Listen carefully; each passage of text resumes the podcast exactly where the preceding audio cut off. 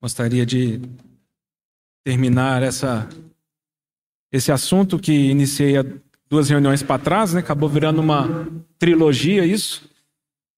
E eu gostaria de trazer alguma contribuição para fechar o pensamento, na esperança que esse pensamento te encoraje a ir ao Senhor, que seja alguma coisa que o Senhor possa usar para te edificar, para te abençoar e entender essa instrução aqui de Paulo no final do livro. A partir do versículo 17, Paulo fala. Vamos ler o 16 primeiro. Saudai-vos uns aos outros com ósculo santo. Todas as igrejas de Cristo vos saúdam.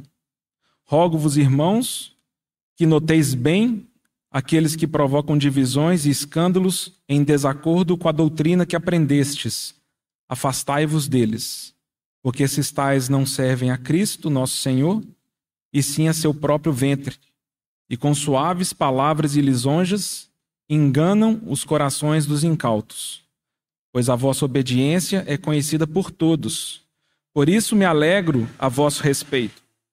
E quero que sejais sábios para o bem e simples para o mal.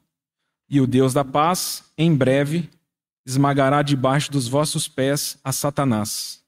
A graça de nosso Senhor Jesus seja convosco.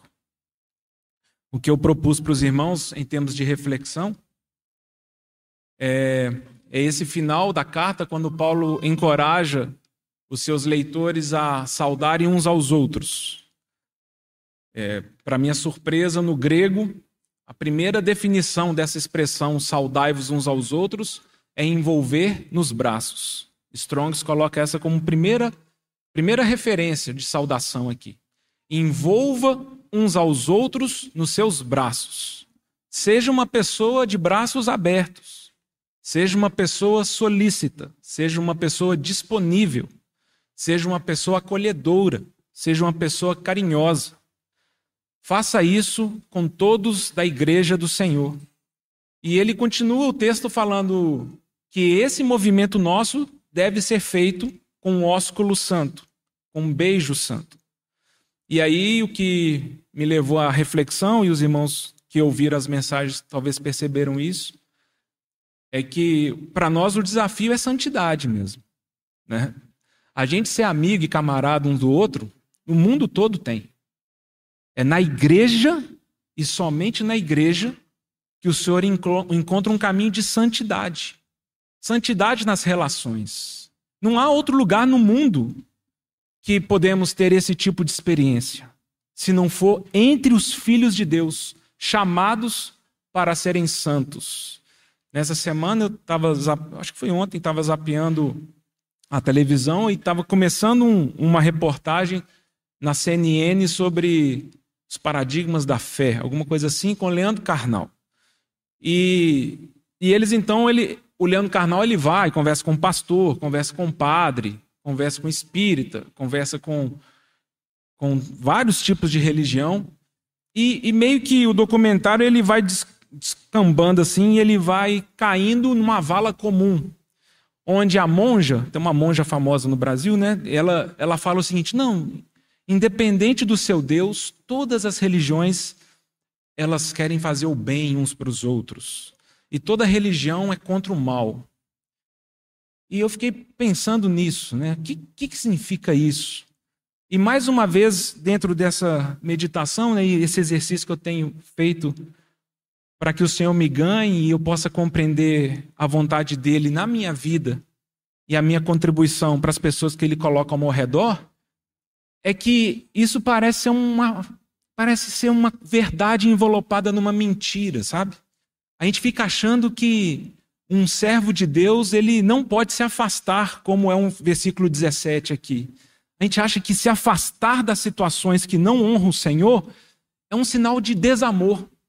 É um sinal de que nós não nos importamos com as pessoas, ou nós não importamos com aquela situação.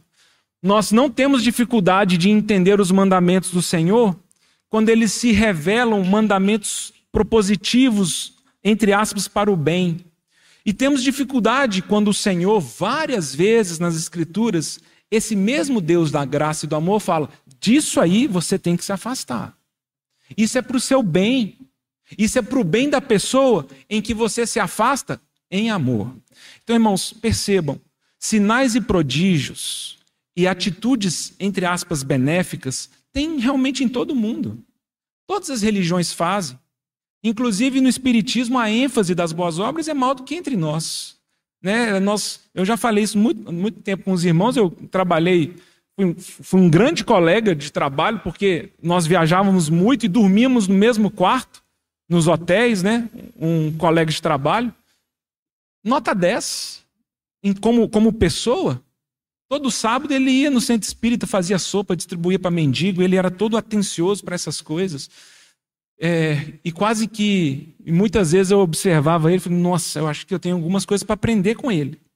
Né? Terça-feira nós vimos isso aqui na reunião de oração. Termina o livro de Tito, Paulo falando, vocês precisam cuidar dos necessitados, para que vocês não sejam infrutíferos numa vida. Então, nós temos que cuidar dos necessitados. Mas não é isso que diferencia um cristão. Uma comunidade cristã não se diferencia por fazer caridade. Muitos fazem. Nós não diferenciamos porque entregamos sopa. Alguns fazem melhor do que nós. Entregar roupa, agasalho, sinais e prodígios de poderes miraculosos, também não. Satanás faz sinais e prodígios. Os irmãos lembram quando o povo foi sair do Egito? Aqueles magos ali de Faraó fizeram muitos sinais que Moisés fez. Eu já não consigo entender como é que um cajado vira uma serpente. Mas eu sei que meu Deus é todo poderoso para fazer isso. Mas eu não consigo entender como os magos e encantadores também tiveram esse poder. Então, irmãos, nós não podemos ser tão simples em achar que todo sinal, todo milagre que acontece, vem exclusivamente do Senhor Deus. Então, não são obras de caridade que definem a igreja, não são poderes sinais, prodígios que definem a igreja, inclusive muitos serão enganados pelo anticristo, porque ele, che ele chegará nessa terra cheio de poderes e sinais e prodígios. As pessoas seguirão ele. Ele fará coisas que nunca ninguém viu alguém fazer. O que diferencia a igreja do Senhor? Se não é o Espírito Santo de Deus. É sermos cheios do Espírito Santo de Deus.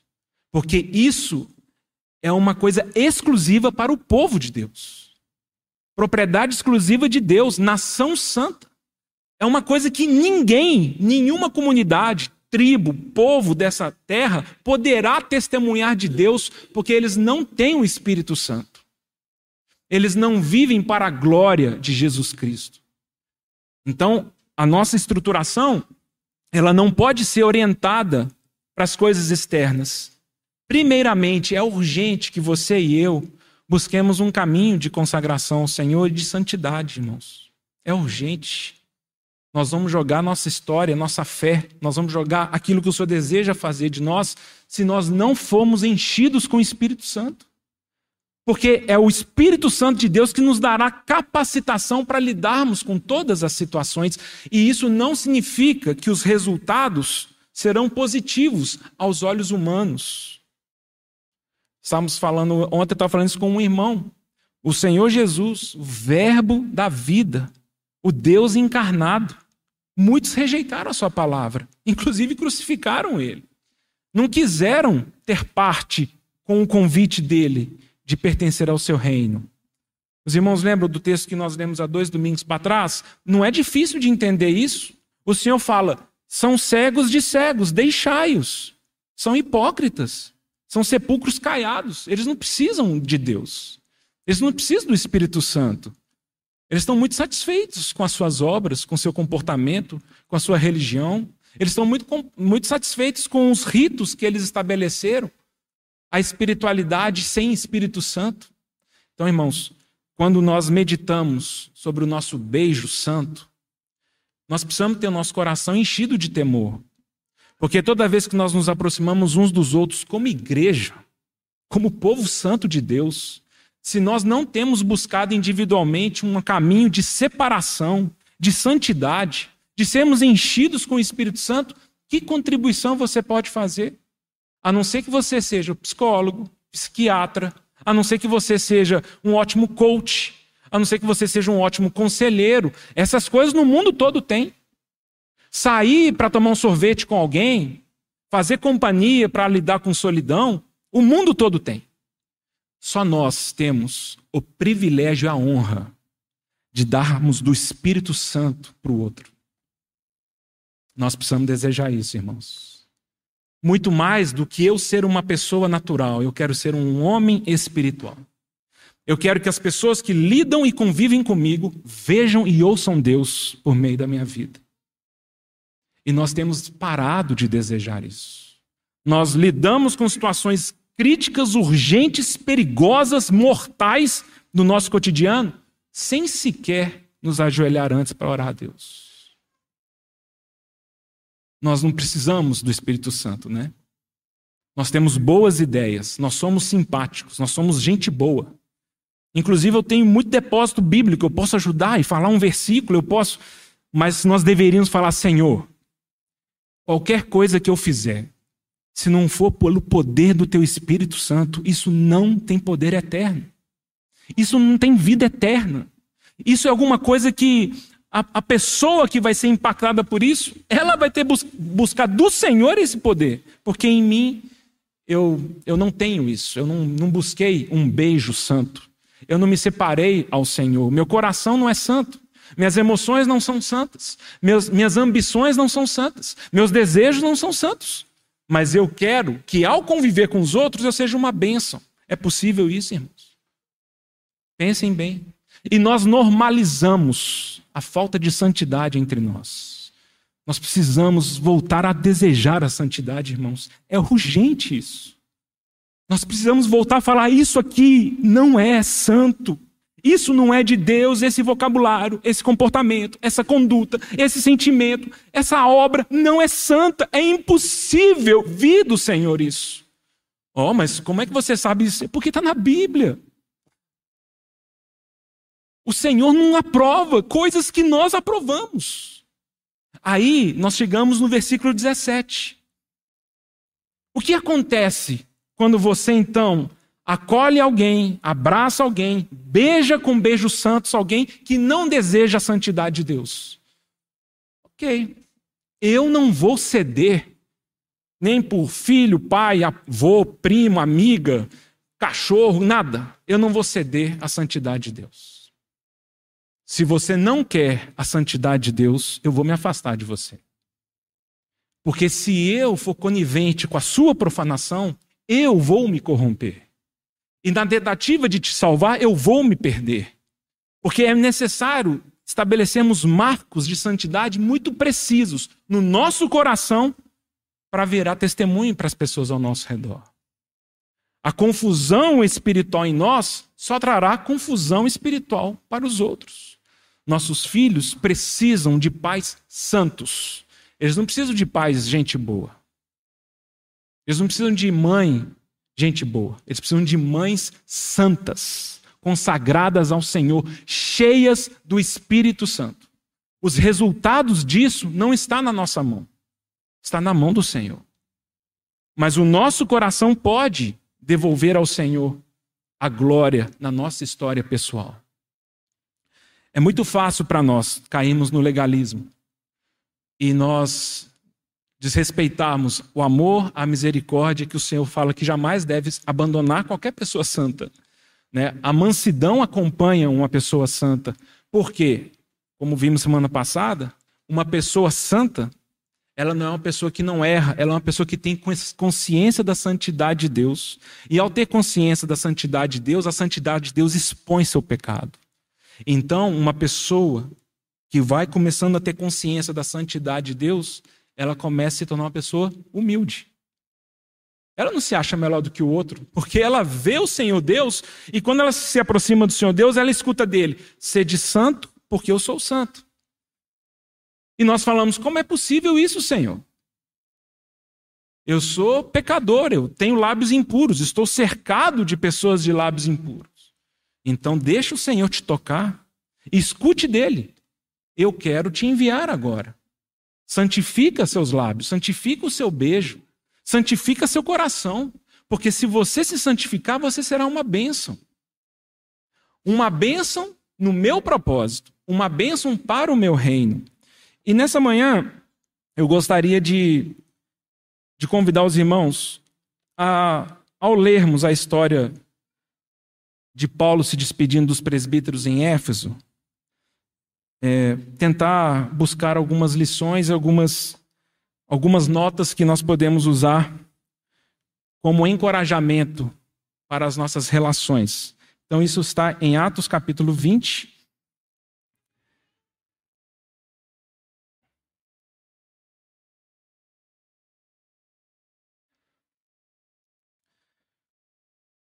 Se os irmãos lerem depois com atenção o contexto, Paulo ele estava desejoso de ir para Jerusalém. Ele queria participar lá da, da, das festividades do dia do Pentecoste.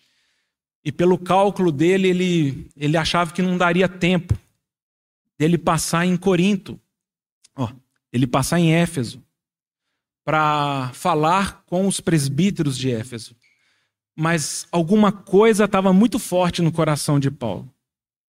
Paulo, ele então, ele fala: Eu não vou conseguir passar em Éfeso, mas eu gostaria muito de conversar com esses irmãos.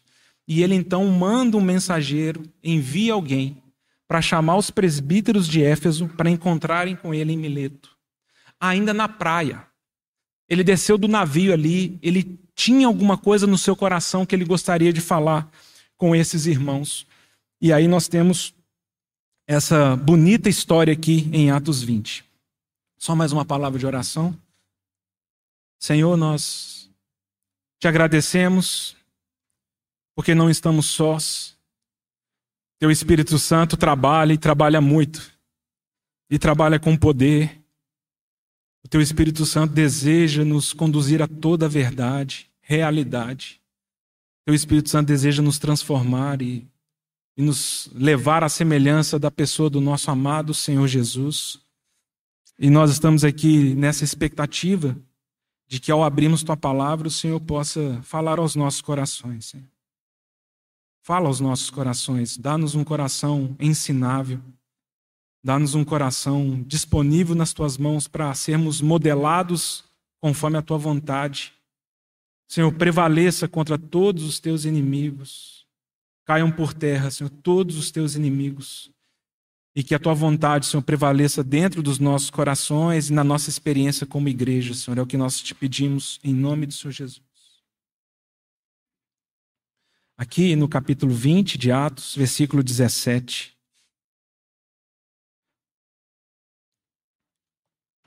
Fala, de Mileto mandou a Éfeso chamar os presbíteros da igreja. E quando se encontraram com ele, disse-lhes: então Paulo começa a falar: Vós bem sabeis como foi que me conduzi entre vós em todo o tempo, desde o primeiro dia em que entrei na Ásia, servindo ao Senhor com toda a humildade, lágrimas e provações que pelas ciladas dos judeus me sobrevieram, jamais deixando de vos anunciar coisa alguma proveitosa e de vô-la ensinar publicamente e também de casa em casa testificando tanto a judeus como a gregos o arrependimento para com Deus e a fé em nosso Senhor Jesus Cristo. E agora, constrangido em meu espírito, vou para Jerusalém, não sabendo o que ali me acontecerá, senão que o Espírito Santo, de cidade em cidade, me assegura que me esperam cadeias e tribulações. Porém, nada considero a vida preciosa para mim mesmo contanto que complete a minha carreira e o ministério que recebi do Senhor Jesus para testemunhar o evangelho da graça de Deus. Ah, pensando nesse processo de, nos, de nós nos abraçarmos e nos beijarmos, como termina essa história, penso que um dos exercícios do beijo santo, é uma das maneiras fáceis de nós olharmos para a nossa vida e percebemos se temos andado num caminho adequado ou não diante do Senhor, é podermos falar uns para os outros o que Paulo falou para os presbíteros em Éfeso. Vocês, eu convivi com vocês, os irmãos vão ver que ele fala três anos. Eu convivi com vocês por três anos. E desde o primeiro dia em que vocês me conheceram, vocês viram qual era o meu procedimento entre vós. Irmãos, ah, realmente nós vivemos dias difíceis, de apostasia em todas as dimensões. E não é tão fácil para nós isso, né? Talvez esse seria um exame interessante para cada um de nós. Você poderia falar isso para os irmãos? Você conhece meu procedimento e pode imitar meu procedimento entre os irmãos. E aí eu não estou falando de ministério, né? Cada um aqui tem um ministério, cada um foi chamado para alguma coisa. Então não estou falando que quem toca lá, a Carla toca teclado, ela vai falar, então todo mundo tem que tocar teclado. As coisas do Senhor não estão nessa dimensão natural, não estão nessas dimensões naturais. Elas estão num espírito adequado. Alguém que possa falar assim: observe como eu estive entre vós com lágrimas. É alguma coisa que doía em mim. Nós temos que lidar com problemas mas nós não lidamos com esses problemas como se a gente estivesse fora deles, reclamando e murmurando dos outros. Nós fazemos parte da dor. O problema não é seu, o problema é nosso, somos um no Senhor. Paulo fala: vocês observaram que esse tempo todo que eu estive com vocês, vocês observaram as lágrimas nos meus olhos? Vocês são capazes de perceber que a dor suas é a minha dor? Vocês viram como eu me comportei no meio de vocês? E as decisões que eu tenho tomado é pelo constrangimento do Espírito Santo em mim. Alguém que não se move pela fama ou pela popularidade ou pelas coisas que as pessoas podem desejar dele, mas ele se move constrangido, movido pelo Espírito Santo dentro dele que o inclina e o leva para caminhos que para ele muitas vezes é caminho de morte. Paulo ele não fala isso para os Efésios? Eu não sei o que me espera, a não ser que eu tenha absoluta certeza que me esperam cadeias e provações. O Espírito Santo já me falou. A vida de alguém que busca a santidade de Deus, a vida de alguém que anela a separação para ser cheio do Espírito Santo, ela não é uma vida popular. Ela não é uma vida que os outros vão aceitar. Porque, como acontece na nossa própria história, o Espírito Santo, com a sua luz, incomoda aquele que quer viver em pecado. Não é assim? Eu não gosto. Se eu tenho um regime e um jejum inadequado, eu não gostaria nunca que uma nutricionista visse o que eu como. Se eu estou todo endividado, as linhas de crédito estouradas, né? Se eu tivesse uma vida financeira destruída, pegando um, um dinheiro para pagar outra coisa, estourando cartão de crédito, cheque especial, eu jamais gostaria que um gestor financeiro olhasse minhas contas. Se eu usasse drogas, eu ia querer que alguém fizesse um exame de sangue para ver as substâncias dentro de mim? Quem ama e escolhe o caminho do pecado, mas dia menos dia, ele fugirá do Espírito Santo. Não, irmão, eu estou aqui no salão. Não, você pode fugir do Espírito Santo aqui nesse salão.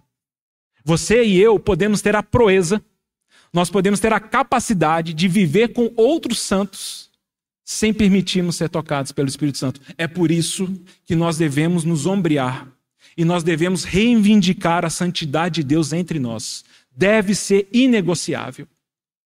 O pecador precisa se arrepender, ou senão ele precisa se afastar. Porque se entre os irmãos não houver uma necessidade, um desejo pela santidade e as coisas santas de Deus, onde encontraremos isso? Paulo fala: Eu sei. O que me espera é cadeia. O que me espera é provação. Mas o que eu posso responder a Deus? Estou constrangido. O Espírito Santo está me levando a isso. E pouco importa a minha vida, desde que eu complete a carreira que o Senhor tem para mim. O Senhor precisa ganhar nosso coração, irmãos, porque a nossa maior ambição tem que ser o propósito e a vontade de Deus. É completar nossa carreira individual. Mas, irmão, irmã, você vai cair num descrédito, numa falta de populismo. Você vai cair aqui naquela vala das pessoas não me importa. Estou constrangido no meu espírito. Eu não estou preocupado com a minha vida. A minha preocupação é completar a vontade de Deus, é fazer o que ele espera de mim. Por isso que Paulo, para Timóteo, por exemplo, né, essas, essas últimas duas cartas pastorais dele, Paulo fala para Timóteo assim: Timóteo, você precisa, você tem que se tornar padrão dos fiéis na palavra, no procedimento, no amor, na fé e na pureza. Irmãos, esse tem que ser nosso encorajamento uns com os outros. Irmão, se torna um padrão entre os irmãos. Seja um padrão, fala para as pessoas, fala para mim. Fala, irmão, olha para a minha vida, olha o meu padrão de amor, de fé, de pureza, santidade. Paulo fala isso para Tito: torna-te pessoalmente padrão de boas obras. Seja uma pessoa que possa falar igual Paulo disse para os, para os Efésios. Vocês conhecem a minha vida e vocês veem a minha história. Então, essa pergunta é uma pergunta importante e ela responde muita coisa para a gente. Se esse salão as pessoas fossem igual você, seria uma comunidade melhor ou pior? Na sua pureza, no seu procedimento, no seu amor, na sua fé, na palavra. Então o Senhor precisa nos dar humildade, não é? Porque às vezes nós entramos numa situação criticando e reclamando os outros, o Espírito Santo, se nós permitirmos, ele muda tudo e a gente agradece ao Senhor pela vida dos outros. Porque em muitas situações o Senhor me suportou e me carregou por meio da igreja. Paulo fala: vocês me conhecem, vocês viram o meu procedimento. Essa busca para sermos e por sermos exemplo para uns aos outros. Paulo continua o texto, versículo 25, ele fala: Agora eu sei que todos vós, em cujo meio passei pregando o reino, não vereis mais o meu rosto. Portanto, eu vos protesto no dia de hoje, que estou limpo do sangue de todos porque jamais deixei de vos anunciar todo o desígnio de Deus. É, é, interessante a expressão que Paulo usa aqui, né? Eu estou limpo do sangue de todos. Por que eu estou limpo do sangue de todos? Porque eu jamais ocultei a vontade de Deus para vocês. E não, eu não, tô, eu não estou aqui atento e melindrado se você vai aceitar os desígnios de Deus. Não cabe a mim. O que cabe a mim é te revelar todos os desígnios de Deus. Você precisa entender quais são os desígnios de Deus. E Paulo aqui, curiosamente, usa uma expressão que nós temos que talvez nos remeter ao Velho Testamento. Não é?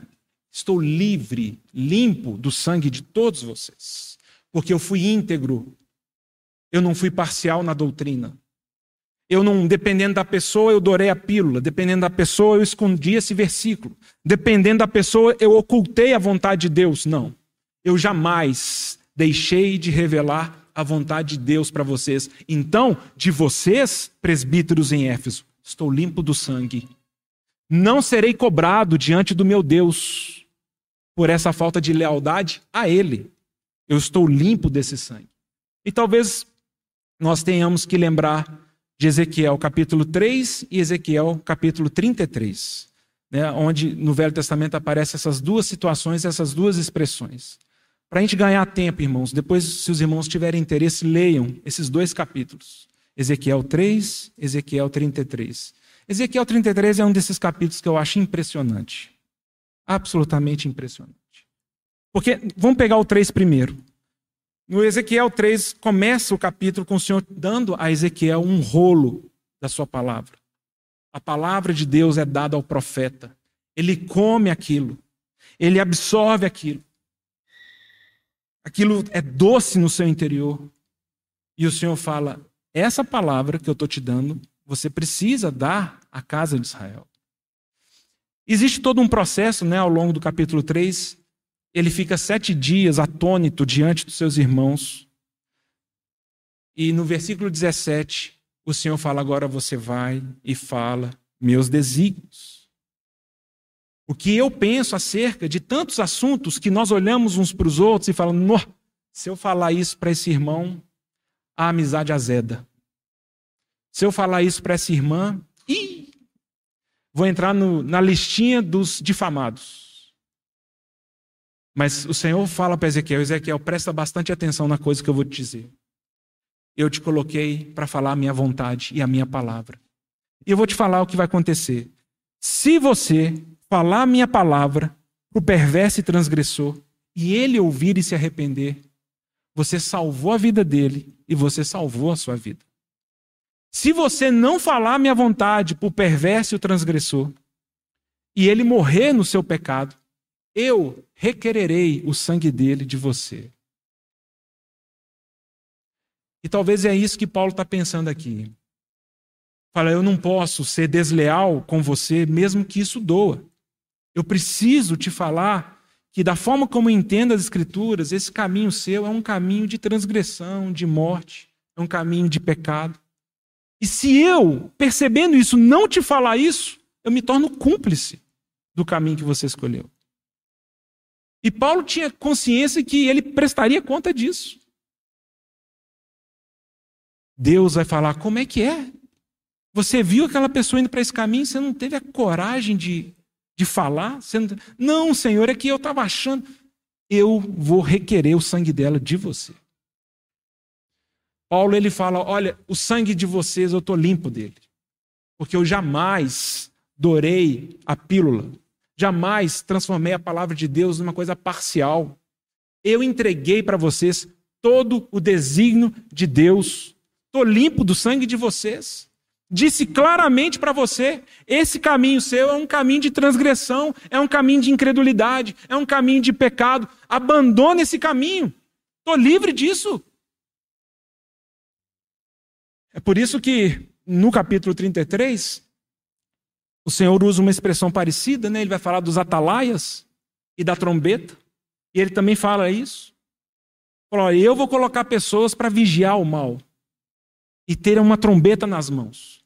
Se o atalaia perceber o mal vindo e não tocar trombeta e não avisar, se as pessoas morrerem porque ele não avisou do mal, eu vou exigir desse atalaia infiel o sangue dessas pessoas.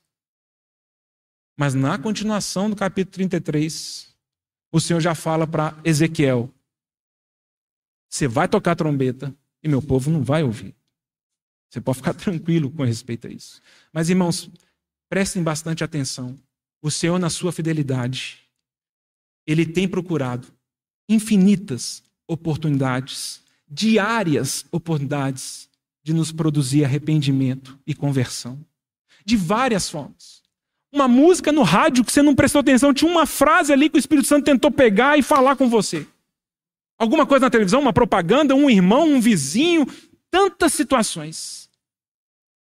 E quando encontrarmos com o nosso Senhor e Ele mostrar para a gente o livro da nossa vida, nós vamos descobrir que Deus nunca nos abandonou. Nunca. Celso leu hoje: estarei convosco todos os dias até a consumação dos séculos. E por que nós passamos dias e dias sem perceber a presença do Espírito Santo? É porque nós estamos nos conectando em outros espíritos. Espíritos de depressão, de morte, de ganância, de dinheiro, de luxúria, de lascívia, espíritos de maledicência, tantos outros espíritos. E o Espírito Santo tentando falar conosco e nós não ouvimos. E Paulo fala: não apagueis o espírito. Não apagueis o espírito. O Senhor deseja falar conosco. E Ele tem usado e Ele deseja usar tantas situações para falar conosco. Na continuação do capítulo, o povo tem coragem de virar para Deus e falar assim: o caminho de Deus não é reto. E o Senhor fala: Dizei à casa de Israel: meu caminho é reto. E eu vou julgar todos vocês segundo o meu caminho e não o caminho seus. E termina o livro, o capítulo, com o Senhor falando, Ezequiel, esse povo te escuta. Esse povo até se aproxima de você para ouvir. E de fato, com a sua boca, demonstram ter grande amor por mim. Mas no coração eles só ambicionam lucro. Mas sabe o que vai acontecer com esse povo? Vai chegar um dia que eles vão descobrir que eu tinha dado um profeta para falar da minha vontade a eles. E o Senhor, ele na fidelidade dele, tem desejado nos aproximar dele. É por isso que nesse capítulo 33, o Senhor fala: Não tenho prazer na morte do perverso, o meu prazer está na conversão do perverso. Então, converta-se, arrependa-te, volta para minha casa. E aí, eu gostaria de continuar o texto, porque talvez tenha muito a ver justamente com esse ponto. Se o Senhor ele tem levantado pessoas, situações, para revelar sua vontade a nós, aqui no versículo 22, desculpa, 28, Paulo fala: Atendei por vós e por todo o rebanho sobre o qual o Espírito Santo vos constituiu bispos, para pastoreardes a igreja de Deus, a qual ele comprou com seu próprio sangue. Eu sei que depois da minha partida, entre vós penetrarão lobos vorazes que não pouparão o rebanho, e que dentre vós mesmos se levantarão homens falando coisas pervertidas, para arrastar os discípulos atrás deles. Portanto, vigiai, lembrando-vos de que por três anos, noite e dia, não cessei de admoestar com lágrimas a cada um. Agora, pois, encomendando-vos ao Senhor e a palavra da sua graça, que tem poder para vos edificar e dar herança entre todos os que são santificados. Esse, esse trecho é o trecho que eu gostaria de convidar os irmãos a pensarem na nossa, no nosso espírito passivo. Então, tudo que nós estamos lendo aqui é uma atitude ativa, de nós nos abraçarmos e nós nos beijarmos, santificados, trabalhando pelo propósito de Deus, imbuídos, envolvidos com a santidade do Senhor. Mas nesse trecho em especial, eu gostaria de convidar os irmãos a revisarem o seu coração para que sejamos abertos para receber esse tipo de situação. Aqui nós temos essas duas expressões que Paulo fala: atendei e vigiai. Paulo está falando aqui para os presbíteros em Éfeso. Nós, eu não sei como eles, é, talvez eles poderiam pensar isso, né? Poxa, Paulo, que palavra é essa para nós? Os irmãos percebem que provavelmente esse, pelo menos duas, duas, dois sinais proféticos estavam incomodando Paulo aqui. O primeiro é que Paulo tinha clareza que ele nunca mais veria aqueles irmãos. Ele está despedindo deles. Eu sei disso, vocês nunca mais me verão face a face. E outra coisa também que o Senhor impressionou o coração de Paulo é que o Senhor revelou para Paulo que haveria uma corrupção entre esses irmãos. Ele fala: Eu sei que entre vós mesmos surgirão lobos que destruirão o rebanho. E cada um deles deveria reagir a isso, né? E cada um deles deveria ter a humildade de atender e vigiar. E, e entra então um pouco que nós estávamos falando semana passada, da dura crítica do vaso do olheiro ali de Jeremias, porque o Senhor fala: vocês não mais permitem ser mudados, vocês não permitem mais ser tocados. Vocês se tornaram um vaso duro. Eu quero mexer com vocês, eu quero transformar vocês, vocês não aceitam. Irmãos, tente fazer depois esse autoexame de tantos anos que nós já cremos no Senhor. Será que nós não deveríamos ter, estar avançando numa intimidade com Ele, numa capacidade de ouvir a voz dele? Será que não há pecados e vícios na nossa vida que já deveriam ter sido abandonados há muito tempo? coisas que com o tempo nós já nem nos incomodam mais, coisas que nós nem oramos diante do Senhor para que Ele nos mude. Mas será que o Senhor não tem levantado pessoas para tentar nos tocar, para tentar nos tirar desse caminho mal? E é nesse, nesse encorajamento que eu gostaria que o irmão e a irmã se atentassem. Se andarmos na luz, mantemos comunhão uns com os outros. É inegociável, irmãos, temos um coração aberto para comunhão. É inegociável termos um, comunhão, um coração aberto o diálogo santo, o diálogo na palavra de Deus. Não um diálogo para discutirmos opiniões humanas. Não um diálogo para discutirmos situações naturais. É como Paulo fala aqui para os Efésios. Não, a minha questão com vocês é falar dos desígnios de Deus. qualquer irmão, qualquer irmã, que ao entenderem nas Escrituras um desígnio de Deus que, os, que o presbitério, qualquer irmão, está desconsiderando, não é para a gente fazer guerra, é? Para a gente fazer piquete, ficar falando mal por trás? Ou se não é com lágrimas, com um coração adequado, promover e procurar situações para juntos olharmos isso. Então nós precisamos nos atender, atentar, atentar para isso. O beijo precisa ser santo. Muitas situações, talvez você possa estar enxergando as coisas de uma forma mais clara. Mas tendo um coração inadequado, as coisas não vão acontecer. Porque é necessário o braço e o beijo, o abraço e o beijo, serem santificados por Deus. É necessário que eu e você estejamos abertos para a repreensão. Preferimos os beijos enganosos do que a ferida leal de quem ama. E o Senhor precisa, então, esse é um movimento interno, né? Ninguém tem esse poder de fazer isso por fora. É por isso que em Tito, lemos isso na terça também. Por isso que Paulo fala, Tito, quando você repreende alguém duas, três vezes e esse homem faccioso não te ouve, deixai-o. Ele mesmo se condenou. Irmãos, é Bíblia. E se nós não tivermos a capacidade de obedecer às Escrituras, nós estamos trazendo para nós mesmos condenação.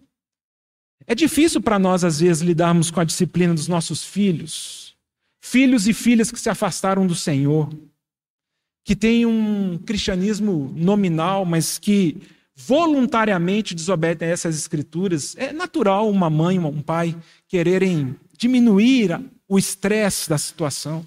É natural eles tentarem. Falar, não, é muito natural eu tentar negociar com meu filho. Filho, tá bom, você quer jogar bola sábado? Então vai na reunião de oração terça. Né? E a gente fica pensando assim, não, vamos tentar negociar, né? Por que, que você não ora num domingo de manhã? E... Mas não é, esse, não é isso, irmãos.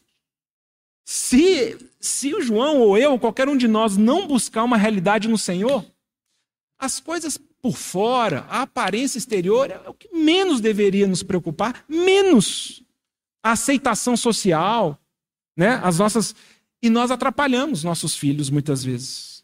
Filhos que escolhem um caminho de mornidão e nós tentamos abafar isso. O Senhor Jesus fala lá Odisseia, eu preferiria que você fosse frio do que morno. Porque a mornidão nos confunde. Um filho, uma filha que estão em pecado, que não querem servir ao Senhor, a gente vai pedir para eles orarem na hora do almoço? Que, que sinal é esse que eu estou dando para eles? Não, vamos ler um texto. Irmãos, eu tenho para mim, pegando aqui a parábola do filho pródigo, e muitos de nós, né, sabendo que nosso filho está no fundo do poço comendo comida de porco, a gente ia pedir para um servo fazer uma marmitinha e levar lá para ele. Leva uma marmitinha lá para meu filho, está comendo comida de porco, coitado dele. Não. Nós precisamos estar na casa de Deus dando referência de santidade. Sabe por quê? Porque quando essa pessoa se arrepender, ela volta para a casa de Deus. Ela conhece os valores da casa de Deus. Esses valores são inegociados. O pai não abriu mão dos seus valores. Você quer ir embora? Pode ir. Mas é tão bonita, né, a parábola? Porque quando esse filho volta, esse pai corre em sua direção, o abraça e o beija. Troca suas vestes e coloca sandália nos seus pés. Coloca anel nos seus dedos. Então nós percebemos um pai com o coração preparado para receber um filho arrependido. Mas não um pai parcial tentando ser mais amoroso que o próprio Deus. Então nós precisamos ter clareza sobre isso. Nossas relações precisam ser santificadas. E isso é sempre individual e de dentro para fora. E nós, individualmente, precisamos desejar sermos feridos pelo Senhor. Kennedy estava me lembrando terça-feira do Salmo 141. Eu não sei se Davi, ao escrever esse salmo, ele estava lembrando ali de Natã. Né? O Senhor levanta um profeta com muita coragem. Davi já havia matado Urias. Davi poderia, quando o profeta chegasse perto dele, falar assim: mata esse cara também. Mas o Senhor levanta um profeta que fala para o rei: você está em pecado, rei. Muda a sua vida, muda. Você acha que Deus não viu o que você fez? E Davi, então, ele, ele permite o quebrantamento e o arrependimento. Não sei se é isso que Davi tinha em mente, mas no Salmo 141, Davi ele começa esse salmo pedindo ao Senhor socorro. Senhor, a ti clamo, vem depressa me acudir. E ele vai orando ao Senhor, percebendo: Senhor, põe vigia nas minhas bocas, olha as, as travas dos meus lábios. Senhor, tem misericórdia de mim, não permita que o meu coração se incline para o mal. Não permita que eu ande com o perverso, na companhia dos malfeitores. E aí nós chegamos no versículo 5. Fira-me o justo. Isso será uma mercê, isso será uma bênção para mim. Será como um óleo na minha cabeça e eu não vou rejeitar. Óleo sobre a cabeça? O que, que nós lembramos? O óleo da unção que desce sobre a cabeça, nós lembramos de quê? Não é um outro salmo? Salmo 133? Ó, quão bom e agradável viverem unidos os irmãos. É como um óleo que desce sobre a cabeça. Mas Davi aqui ele está falando, ao vivermos unidos no Senhor, o óleo do Senhor desce e muitas vezes é um óleo que nos fere, mas nos fere para a santidade, nos fere para o arrependimento, nos fere para nos aperfeiçoar, nos fere para nos afastarmos do caminho de morte. Mas será que nós estamos tão endurecidos que nós não abrimos nosso coração para sermos feridos. Mas aí não há caminho de cura para nós. Porque nós queremos manter todos os nossos vícios, nossos pecados, e não queremos ser tocados pelo Espírito Santo. É verdade, um dos atributos do nosso Espírito Santo é que ele é consolador. Mas muitas vezes nós queremos só o consolo do Espírito Santo, mais nada dele. É impossível. É o pacote inteiro. Você quer consolo do Espírito Santo? Então você vai ter que se abrir para ele te tocar. Você vai ter que rasgar seu coração e permitir que ele tire e purifique as coisas impuras do seu coração. E ele vai te consolar. Mas não dá, nós não queremos isso. Nós queremos só o consolo do Espírito Santo. Para continuar vivendo a nossa vida carnal, afastada do Senhor. Fira-me o justo. Isso será uma bênção para mim. Que o Senhor nos dê um coração desse, irmãos. Atentai atendei e vigiai. E a gente tem essa humildade. Né? Nem tudo que se falam conosco né, significa que eles estão certos. Uma pessoa pode, inclusive, nos corrigir ou fazer uma observação e, e faltou essa pessoa informações para tomar essa conclusão. Mas jamais o nosso coração deve se fechar para ouvir crítica alguma, observação alguma.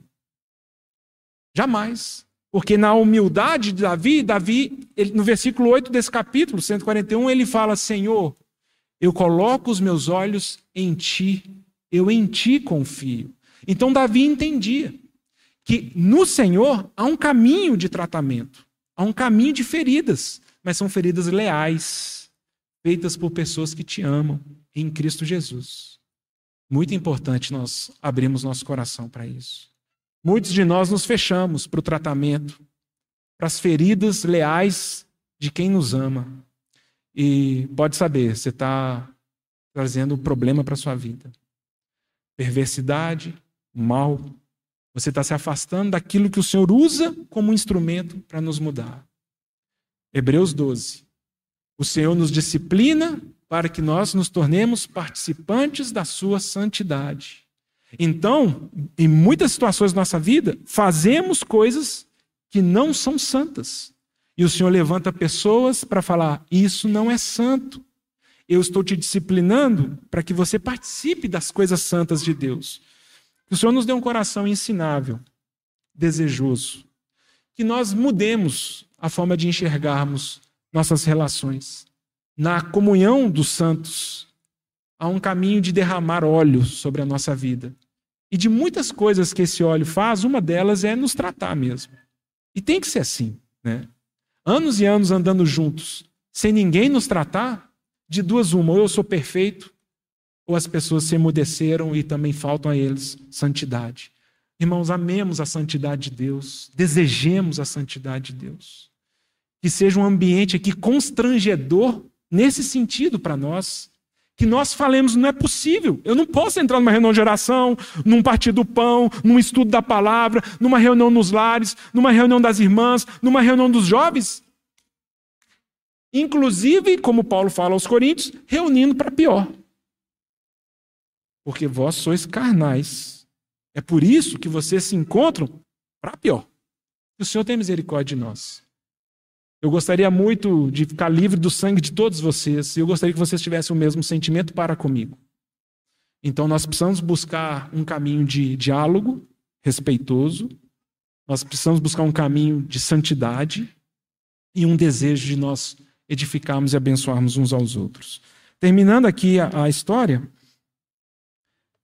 versículo 33, Paulo fala: De ninguém cobicei prata, nem ouro, nem vestes Vós mesmos sabeis que estas mãos serviram para o que me era necessário, a mim e aos que estavam comigo.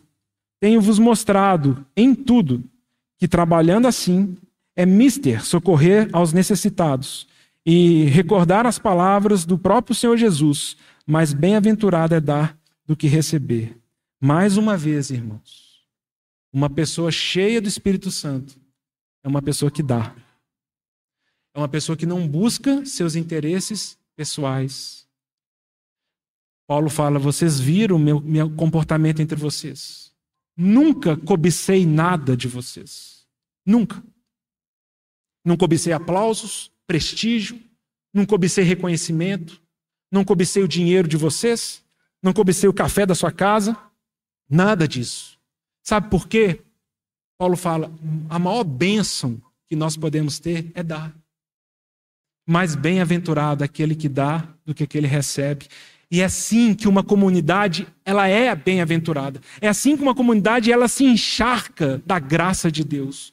Quando cada um de nós, ao invés de falar o que você pode me dar, entende o que eu posso dar. Porque a maior bênção que podemos ter é no dar e não é no receber.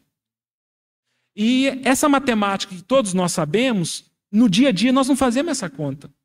E é por isso que nos falta poder espiritual, é por isso que nos falta graça, é por isso que nos falta discernimento, é por isso que nos falta sabedoria, porque nós estamos preocupados só em receber. Eu quero ser o pedido de oração. Eu quero ser o visitado. Eu quero ser o ouvido. Eu quero ser. E na igreja, somos chamados a abraçar e beijar uns aos outros. Só que esse sentimento de o que você pode me dar ele é um sentimento que é contrário à mente de Cristo. E se é contrário à mente de Cristo, não é um caminho que o Espírito Santo deseja a nós. O Senhor fala assim: você quer ser o maior? Então seja o que serve. E nós não estamos entendendo isso. Se você e eu entendêssemos isso, Senhor, eu quero ser cheio do teu Espírito Santo. Eu quero ser bem-aventurado. Eu quero ser uma pessoa que transborda de vida. Ah, é? É. Então dá. Dá seu tempo, dá seu dinheiro, dá seu sorriso, dá seu abraço, dá seu beijo. Dá, dá, dá. E ao dar, você será abençoado. Nós vivemos numa lógica inversa, né? O mundo, nós entendemos que o abençoado é o que retém. No reino de Deus, o abençoado é o que dá. Então, quando nós nos reunimos para orar pelos outros, você vai ser o mais abençoado. Creia nisso. Quando você faz um movimento de se dar. Quando você fala, não, eu não quero cobiçar nada, irmãos. Eu só quero que Cristo reine entre nós. Isso transforma a nossa vida. Isso transforma nossas relações. Isso transforma nossos laços de afeição, nossos afetos, quando nós estamos preocupados, interessados para que Cristo se manifeste entre nós. E para terminar, versículo 36, Paulo fala: Tendo dito estas coisas, ajoelhando-se, orou com todos eles. Então houve grande pranto entre todos, e abraçando afetuosamente a Paulo, o beijavam. Entristecidos especialmente pela palavra que ele dissera, que não mais veriam o seu rosto. É, duas coisas, irmãos, que eu gostaria de terminar essa reflexão. Então, todos os irmãos entenderam? Paulo chama os presbíteros, conversa com eles. Não fala coisas muito agradáveis, irmãos.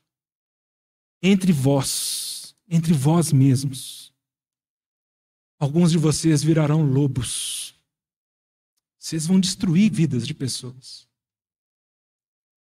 E é interessante, né? Paulo ele não fala assim, então vamos acabar com o presbitério. Então vamos. Não. Não, porque os princípios da casa de Deus, não, elas não mudam. O que Paulo está falando é para cada um. Encomende a sua vida à graça de Deus. Você tem que responder por você. E Paulo ele fala isso, eles juntos se ajoelham na praia. Então o barco de Paulo está ali, ó. ele está precisando ir embora. Eles se ajoelham juntos e oram. E isso é mais uma coisa embaraçosa para nós, mas nós deveríamos nos encorajar. Toda situação difícil de comunicação, toda situação difícil de relacionamento, talvez nós deveríamos falar assim: vamos ajoelhar e orar junto? Há um caminho do Senhor nessa manifestação de vamos ajoelhar, vamos orar, vamos nos abraçar e nos beijar em Cristo. E vamos permitir que o Espírito Santo, então, reorganize e defina as coisas como elas devem ser. E nós muitas vezes jogamos nossas frustrações, nossa falta de santidade, consagração, e nós realmente nos tornamos lobos entre os irmãos. As duas coisas que eu queria dizer para os irmãos, a primeira é essa.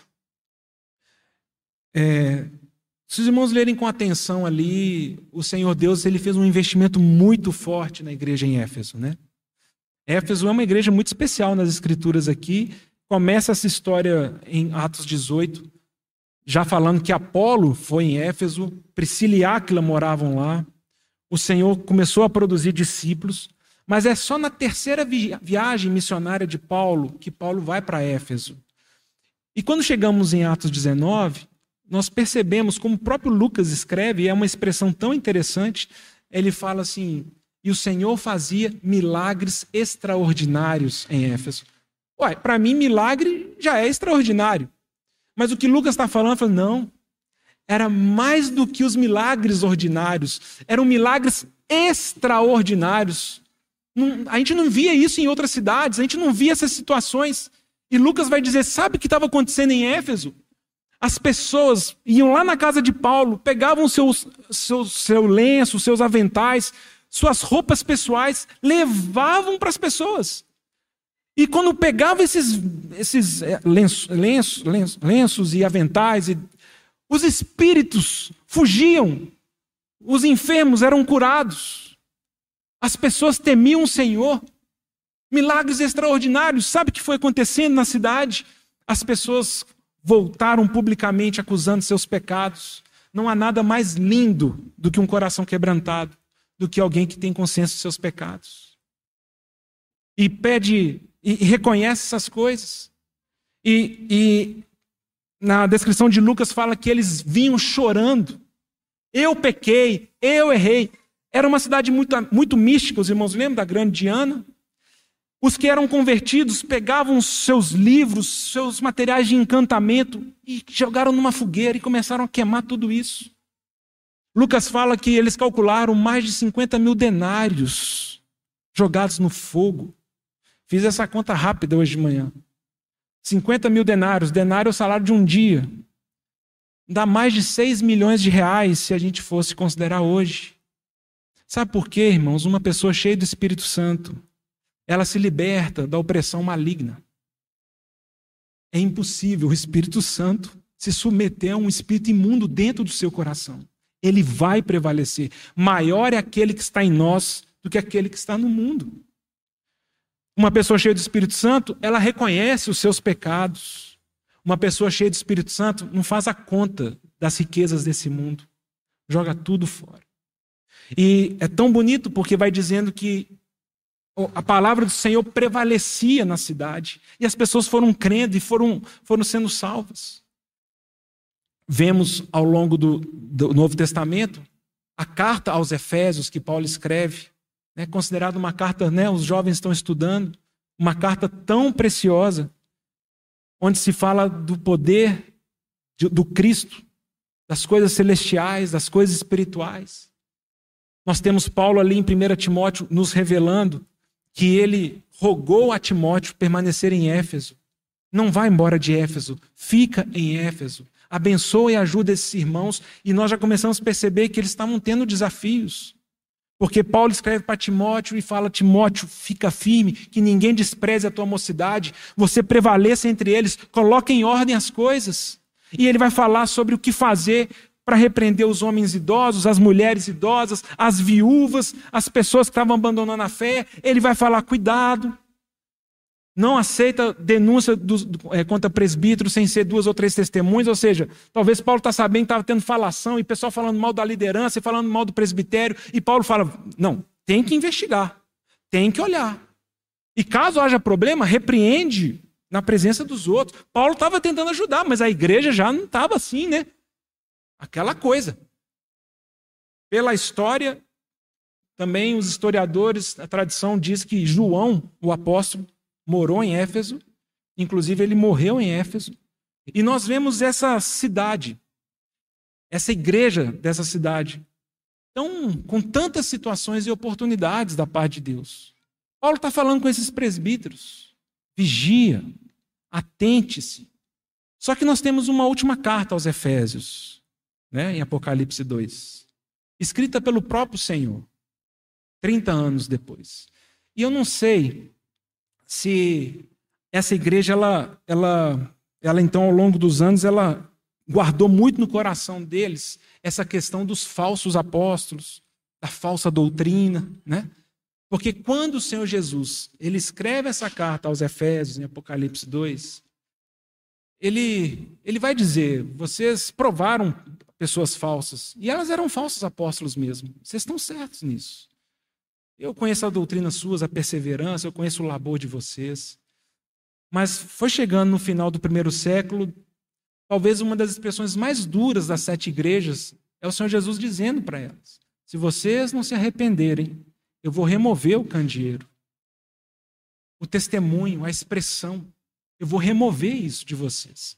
Então, a primeira coisa que eu queria dizer para os irmãos é que nós somos chamados para abraçar e beijar uns aos outros sem termos garantia que essas coisas vão dar certo.